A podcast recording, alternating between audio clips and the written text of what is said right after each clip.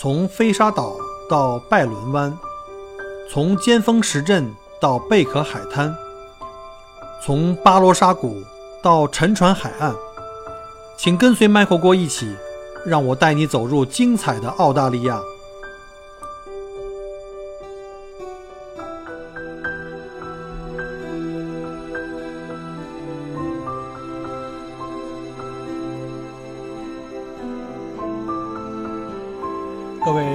大家好，欢迎再次收听麦克郭聊澳洲。非常高兴又跟大家见面了。今天是二零一九年的三月二十一号，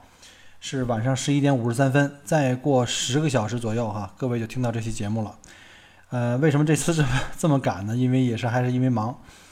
呃，这个按理说应该是淡季了啊。我本来是一年中三六九三个月是我相对来说比较清闲的季节。呃，三月份呢是这个正好春节假期刚过，很多我们的中国游客开始返回祖国，重返自己的工作岗位啊，重回以前的生活。啊，那么每年六月份呢又是这个考试季，中国的这个各种中考、高考啊就开始了轮番轰炸，然后呢家长们都陪着孩子们在考试，然后呢还有就是九月份哈，每年的这个暑假结束以后，呃，孩子们还有父母们就回到中国去。该上学上学，该上班上班，所以每年呢，我只有三六九这三个月可以去度假。那今年比较特殊，今年这个三月份呢，因为二月份我之前刚刚把房子收了，那二月底呢又面临到一个搬家的问题，然后整个三月份呢又特别奇怪的又好了几个团，而且都是必须自己来接的，再加上这个入籍的事情，所以呢很多事情加在一起的话，就整个这三月份都忙得一塌糊涂。那包括今天也是刚刚才下团回来以后呢，开始吃完晚饭收拾起来，准备准备今天的节目，然后现在开始录哈，是比较新鲜出炉的，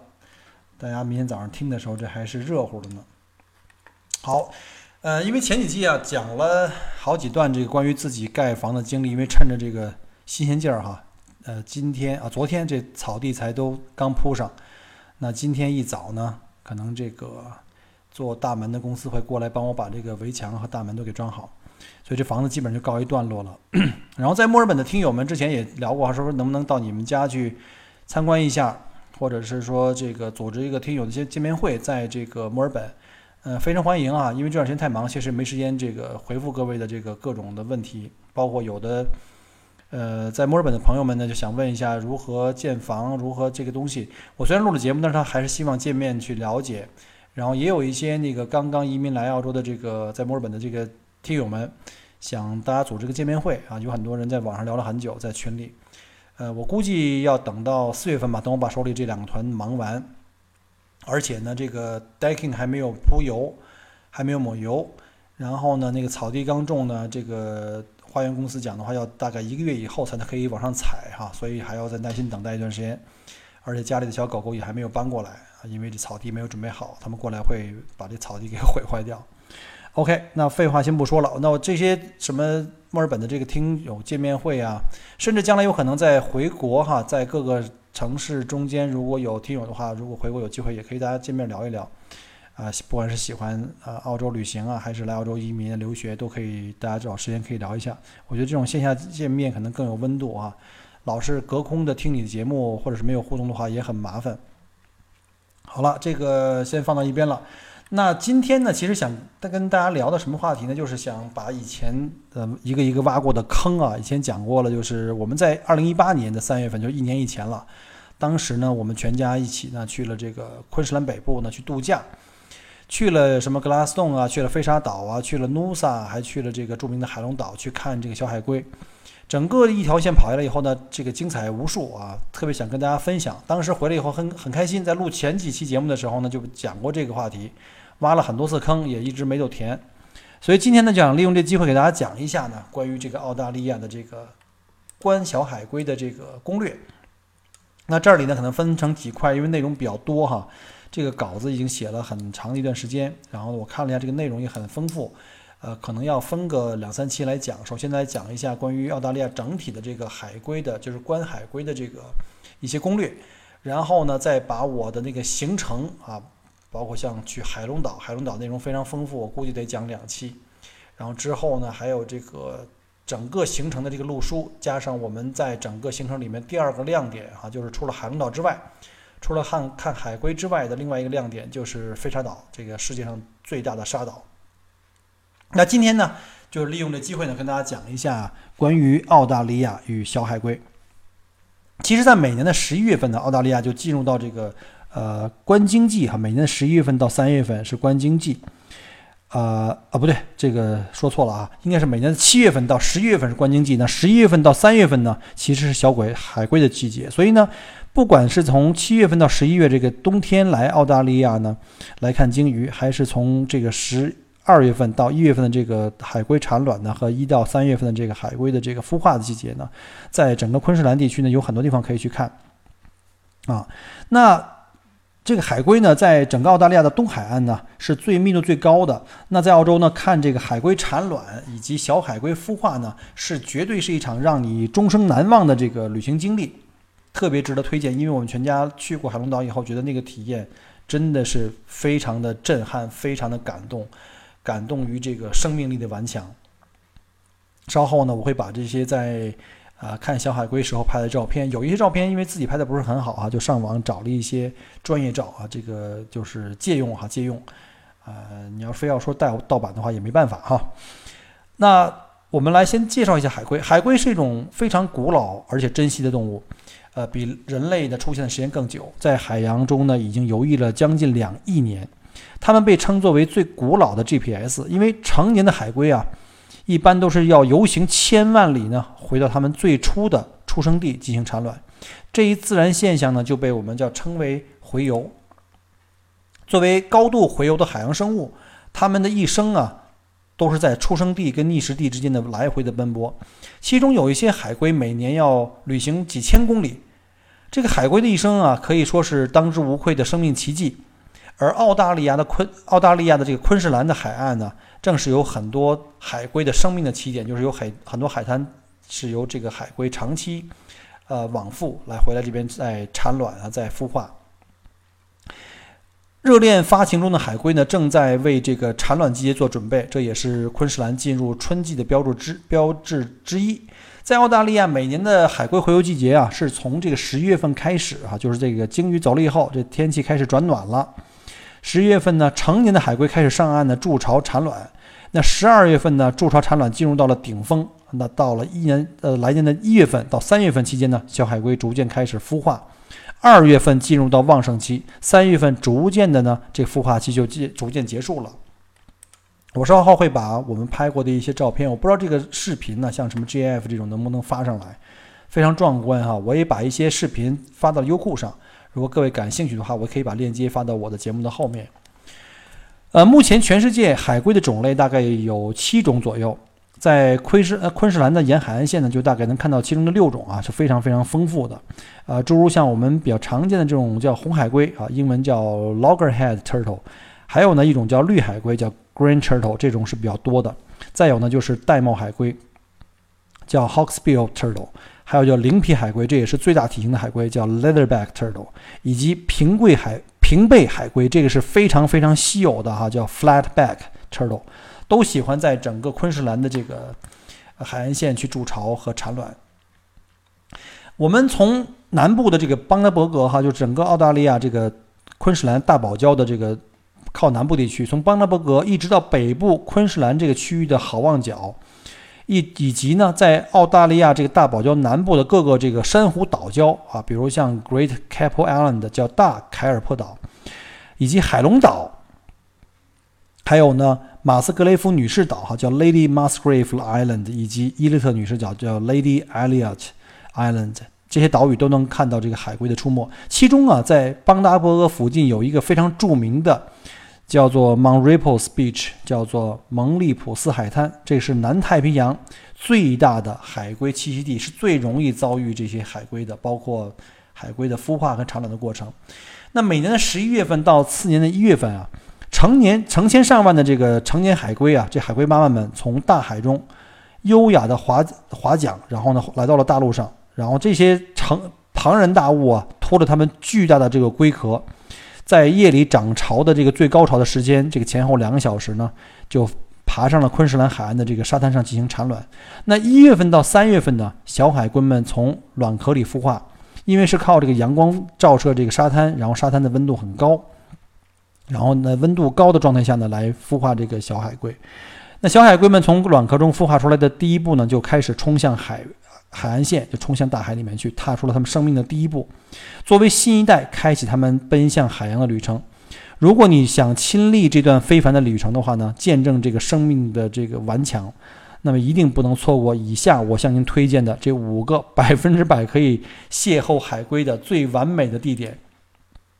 那第一个呢，就是在这个啊蒙利普斯海滩，叫 Mount Ripples Beach，然后这是澳大利亚最容易到达的海龟的栖息地，因为它是说在就是在这个澳大利亚大陆哈，在这个昆士兰这个呃。格拉斯洞这附近的这海滩非常非常方便。那最佳的观赏时间呢，是在每年的十一月份到来年的三月份哈。因为我们知道十一、十二月份这两个月呢是交配跟筑巢，一到三月份呢就开始是孵化季节。这个班德伯格附近的这个蒙利普斯距离布里斯班以北大概是四小时车程，它坐落在陆地的边缘，是澳大利亚最大、最容易到达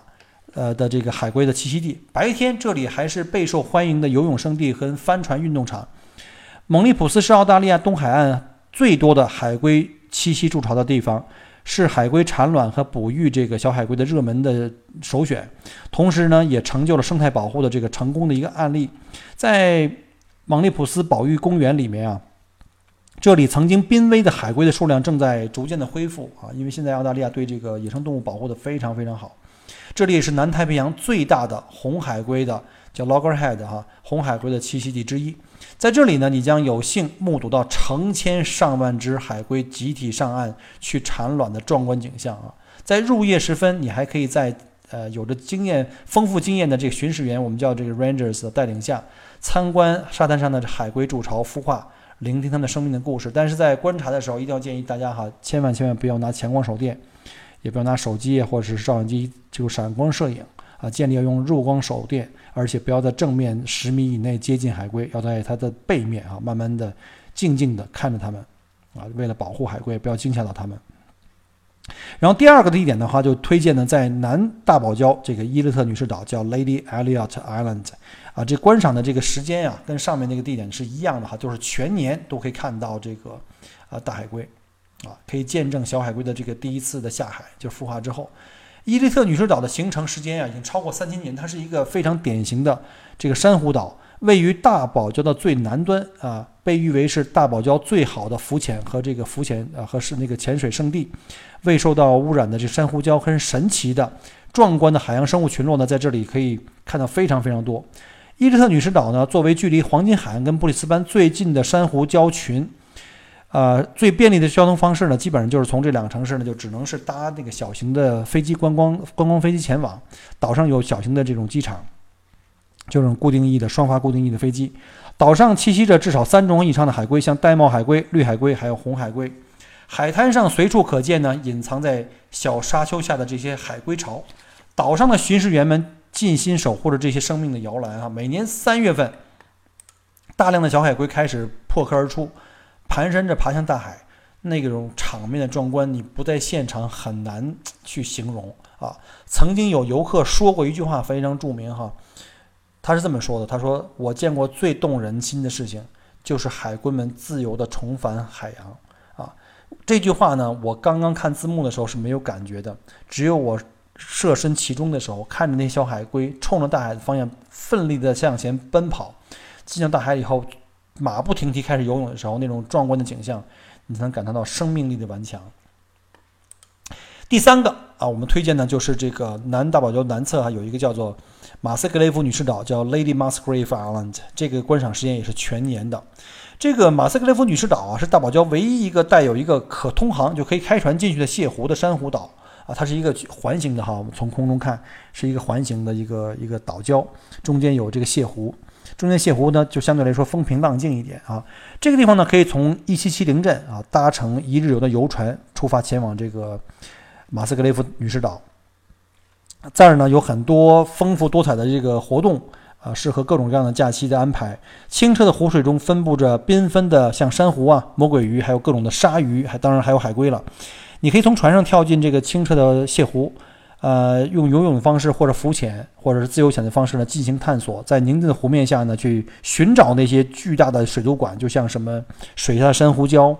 啊、车须贝，还有各种的这个海龟啊、这个小鱼或者是鲨鱼。啊，非常大的机会可以跟这个正在海里面觅食的这个海龟呢面对面的这个近距离的接触。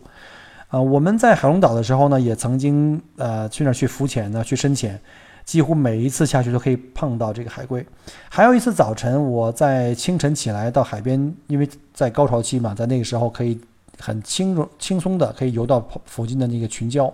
群礁里面有四五条柠檬鲨在你身边游动，非常的棒啊，那种感受非常非常棒。然后呢，这个美丽泻湖里每年都有这个海龟出没，而且随着每年十月下旬海龟的繁育高峰到来，这片水域里呢，海龟会特别特别高，这个密度会非常非常高。那第四个地方推荐的地方呢，就是在南大堡礁，我刚才讲过的哈，叫海龙岛，呃，叫 Heron Island，啊，这观赏时间也是全年可以去的啊，但是三月份。到一到三月份是高潮季节了，这个有被称为叫绿海龟和红海龟的度假村啊的这个小岛非常非常棒，也是我们这次的旅行的一个重点。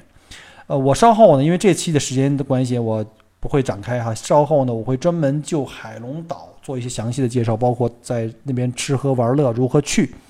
然后呢，岛上有哪些活动，有哪些建议啊，我都会在后面几期来讲。呃，如果各位还有印象哈，我们在动画片这个《海底总动员》中啊，那个呆萌淡定的绿海龟，它的名字叫 Crush 哈，你可能留给你留下深刻的印象。呃，因为他们喜欢这个温暖的环境啊，在世界其他地方，他们通常都会在海面呢游泳晒太阳来取暖，但是在昆士兰的这个海龙岛，海龟绿海龟们啊，通常都会爬上沙滩，在这儿做日光浴啊，站在海龙岛的沙滩沙滩上，你可以很容易的。啊，发现这些海龟，也可以徒步呢，直接走向这个透明的海水中的这个群礁。就刚才我讲过那个地方呢，就可以在北岸那边啊去潜水，自由自由潜水。这地方也同样呢是红海龟的这个栖息地啊，也可以看到一些红海龟，就是这个比较少见的。海龙岛上大概目前呢是每年啊常年驻呃驻扎在这里的海龟大概有四千多只，所以无论你全年什么时候来，都有可能跟它们中的一部分去偶遇。那如果你想见证他们生命中的最重要的时刻，那还是要记住几个时间节点哈。第一个就是九到十一月份是这个海龟洄游繁殖交配的季节，那十一到十二月份呢是这个海龟筑巢和产卵的季节，就母海龟在夜里在高潮期的时候会上岸去筑巢。那十二月自至次年的三月份呢是小海龟的这个孵化季。啊，这个几个时间点一定要记住。呃，第五个地点的话就。推荐的就是我们刚才讲过的，就是南部大堡礁这个叫大凯波尔岛，叫 Great Cable Island。这个呢是可以邂逅那些非常稀有的叫平背海龟的地方，哈，叫做 Flatback。呃，大凯波尔岛呢以及周围的群岛呢是平背海龟最重要的栖息地之一。这种非常危险的这种高度濒危的这种海稀有海龟啊，它不是对我们危险，而是它们自己是濒危动物了，是目前的。在全世界只有在澳大利亚呢，呃，还有分布。每年的十一月份到十二月份呢，他们会从托雷斯海峡，我们知道托雷斯海峡也是澳大利亚领土的一部分。他们从托雷斯海峡呢远道而来，在这里呢筑巢，为新的生命孕育做准备。海龟们最喜欢的海滩名字叫特别奇怪，叫 Monkey Beach，不知道为什么哈叫 Monkey Beach。全岛的最佳观赏点就在这个地方，叫 Monkey Beach。其实澳大利亚我们本地是没有 Monkey 的啊。你可以从位于布里斯班与凯恩斯之间的这个摩西海岸，叫呃 Capricorn 啊这个 Coast 作为出发点，乘坐一日游的游船，花上一天时间去造访这个大凯博尔岛上面，他们大概是有十七八处的这种原生态的海滩啊。但是记住哈，那个 Monkey Beach 是最好的观赏点，来观赏这个海滩的这个筑巢，海龟的筑巢之余呢，还可以顺便感受一下小岛。周围的这个群礁啊，在群礁附近去游泳啊，去浮潜啊，去看鱼，非常好的体验。好了，介绍了这个以上这个五个的这个东海岸哈，这个昆士兰东海岸这五个观赏海龟的这个最佳地点之后呢，我再给大家提供一些关于海龟观赏的一些小的建议啊，小的 tips。首先，刚才我讲过了哈，为了避免光线惊扰到海这个海龟，我们一定尽量避免使用这个普通的手电筒哈，尽量避免使用三伏特以上的这个电筒照明，或者是使用闪光灯拍照。因为受惊吓的海龟啊，它通常会放弃产卵，直接跑回到海里去，它可能以后也会不会来到这边来了，所以一定要注意哈。而且我们请勿在海龟的这个行进前方行走，啊，就不要让它惊吓到它，要离它十米以上的距离。呃，尤其在观察它的筑巢的时候，然后最好是在它身后的地方坐下来，安静的观看。嗯，以下呢有一些海龟的小知识跟大家来分享一下。第一，海龟呢比我们通常的这种哺乳类的动物哈，像什么鸟类啊、蛇啊、蜥蜴呢，更早的完成进化。就像古代的水手一样，被航海者所知哈，已经在海洋世界生存了大概两亿年两亿年之久。我会把一些动物的这个图谱啊，它们的生存的季节啊，就是年代啊，都给贴在节目后面，大家可以做个参考。现在目前全世界除了南极洲以外，在各大洲都有海龟生活的痕迹。它们从很小的时候呢，就跟随着大海的洋流，离开出生孵化的那个海滩，然后在海上漂泊，直到三十岁哈，第一次到了他们的三十岁，他们才性成熟，第一次发情时才回到出生地开始交配产卵。呃，一般海龟平均的寿命啊是大概是六十到八十岁哈，跟人类比较接近。那我们在中国有一句古话叫什么“千年王八万年龟”哈，其实这是只是一个夸张的说法。其实海龟呢，在海洋生物里面寿命算比较久的。呃，但是有人会说会觉得奇怪，为什么是六十岁到八十岁？因为这个在自然环境下，它们死亡的死亡率非常非常高，尤其在近代。近代由于这个人类的工业发展，海洋污染的急剧的这个这个加剧。所以海龟的这个生存的环境受到了急剧的这个破坏，所以它们的寿命在逐渐的减少。但是如果在非常非常保护好的区域，呃，这些海龟的寿命可以达到一百五十岁甚至两百岁啊，这个是很很很长的寿命。但是因为现在的这个整个地球的生存环境在恶化啊，所以呢也在此的呼吁一下大家要注意。海龟科呀，现在呢现存在地球上生存的大概有七种海龟啊，但是其中的六种。都是在澳大利亚大堡礁附近发现和生存的，这是非常非常的，呃，值得欣慰的啊！小郭非常喜欢潜水，所以呢，那是我们经常去的一个地方，希望每年都可以去一个不同地方去潜水。呃，成年绿海龟的重量啊，可以超过三百公斤啊，每次产卵呢可以达到两百个啊，这个是很壮观的。为什么生产这么多？是因为海龟的成活率非常低，每一千只小海龟可能只有一只能够活着。回到它的出生地，就是能够到了活到这个成熟期三十年，所以我们知道海龟需要大量的产卵啊，才能够使得它们那个族群得得得以繁衍。那在所有的这些海龟里面呢，最大体型的海龟就是鳞皮海龟啊，鳞皮海龟呢也叫 leatherback，成年后呢，它的体重可达到九百公斤，将近一吨重啊，体长可达两米，这是非常壮观的。如果各位有去过这个。墨尔本博物馆的话，看过有一个海龟壳哈，那就是一个非常巨大的海龟，看起来很壮观。我还没有见过那么大的啊。最小的海龟呢叫橄榄海龟，体长只有一米，体重可以在四十五公斤到五十公斤左右啊，这就是有很大的差异了。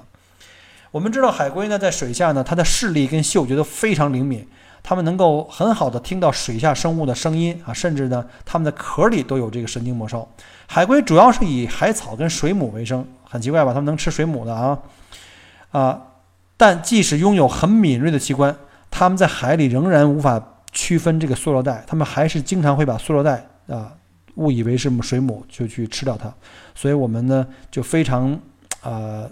诚挚的呼吁大家哈，千万要注意保护海洋生物。我们不要把任何塑料产品啊，包括像塑料袋呀。什么这种塑料饭盒呀，或者包括吸管呢，扔到大海里面去。其实我们没有扔到大海里面去，有时候我们扔到我们在使用我们的垃圾的储运过程中，有很多其实是流失到了大海里面去的。所以最好的方法呢，是我们不买不用。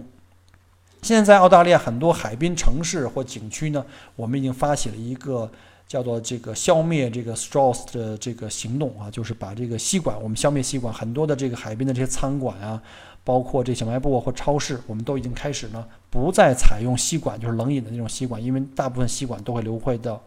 流失到大海里面去，会对海洋造成污染。所以呢，在此呢，Michael 也呼吁各位哈，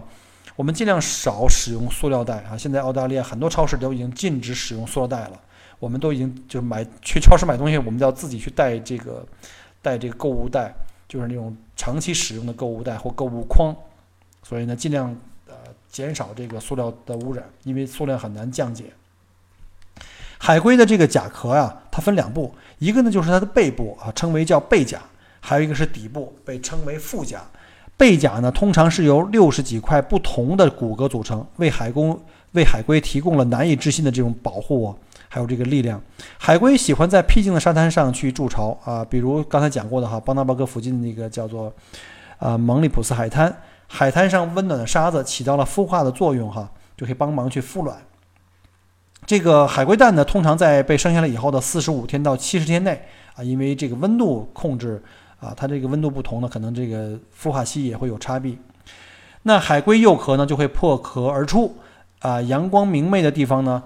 孵化的时间是最快的啊，阴凉处呢，可能花的时间会更长。刚才讲过了，因为是跟温度有关。而且很奇特的是呢，这个海龟宝宝的这个性别呢，是由这个沙子的温度来决定的。有数据显示啊，在寒冷的这个巢穴里呢，更容易呢孵化出雄海龟宝宝，而温暖的巢穴里呢，更容易孵化出雌海龟宝宝，并不是说你温度高了以后就全是雌的啊，就是当你温度升高以后呢，雌性的比例会明显提高，那温度低了以后呢，这个雄性的比例会明显提高，啊，这个图表呢，我稍后也会发给大大家哈，基本上呢，就是在这个。二十九度的温度的话，它可能雌雄比例还是比较均匀，就是在一半一半。但是温度每升高一度的话，它就会增高大概百分之二十到三十。也就是说，如果在三十一度的时候，可能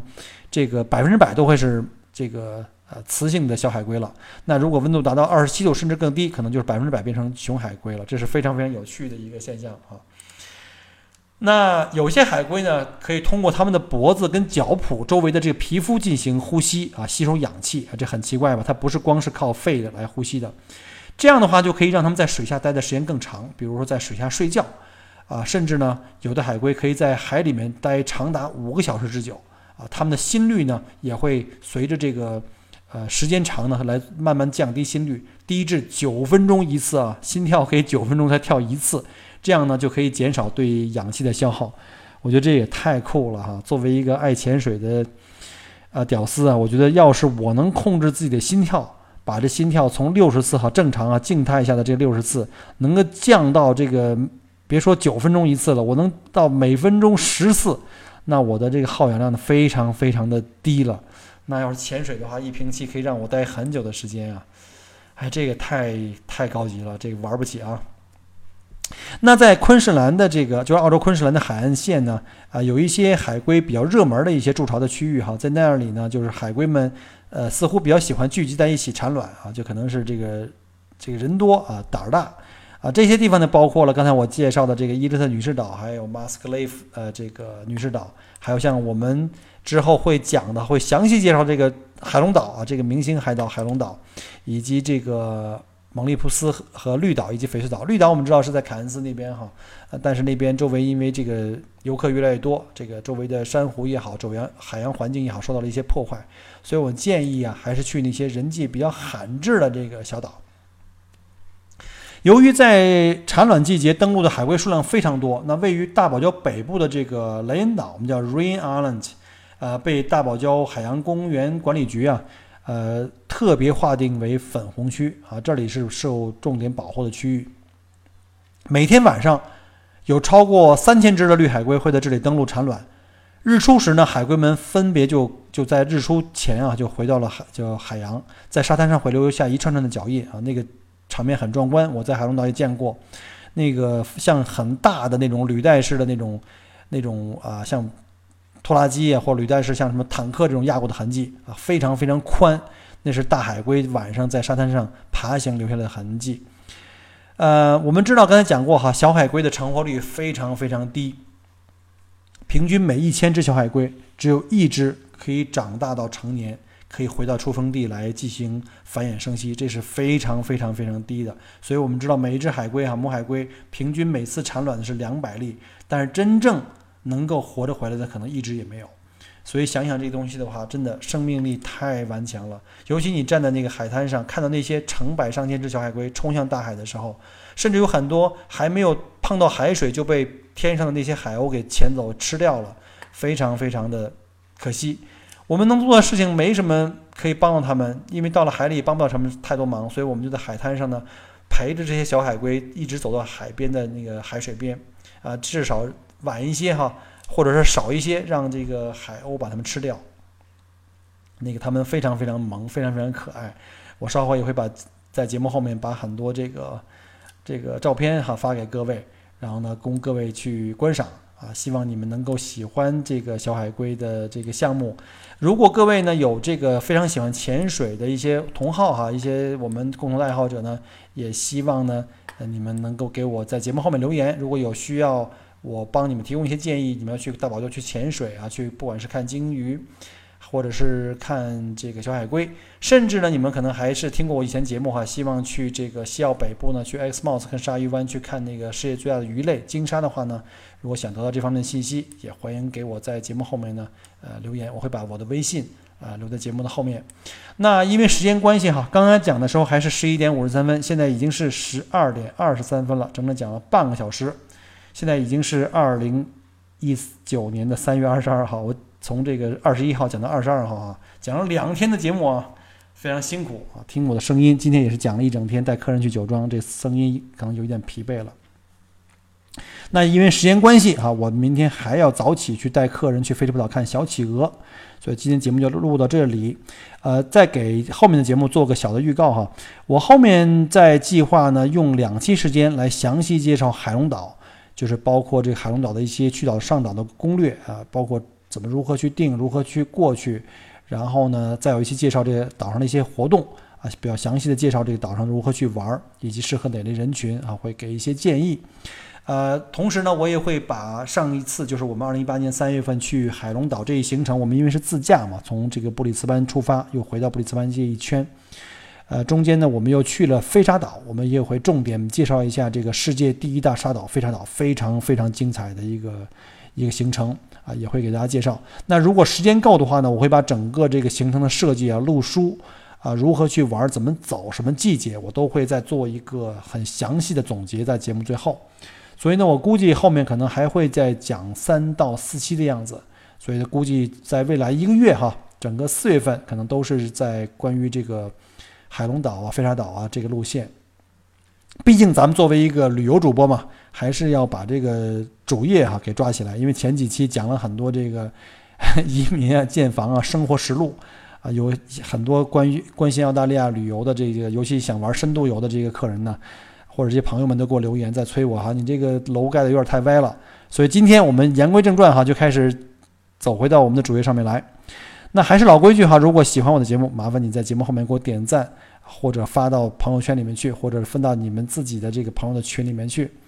啊，也欢迎加我的个人的微信。然后呢，还是那句话，麦虎虎在澳洲，在墨尔本，欢迎大家来澳洲，我们澳洲见，拜拜。很荣幸您的收听和关注，如果您喜欢我的节目，请您把它转发分享给您的朋友们，同时。也欢迎您线下跟我留言互动，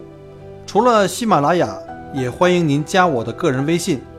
并关注我的旅行服务公众号“墨尔本精品旅行”。我给大家准备了很多关于澳洲旅行的资讯和攻略，请您跟随我一道走入精彩的澳大利亚。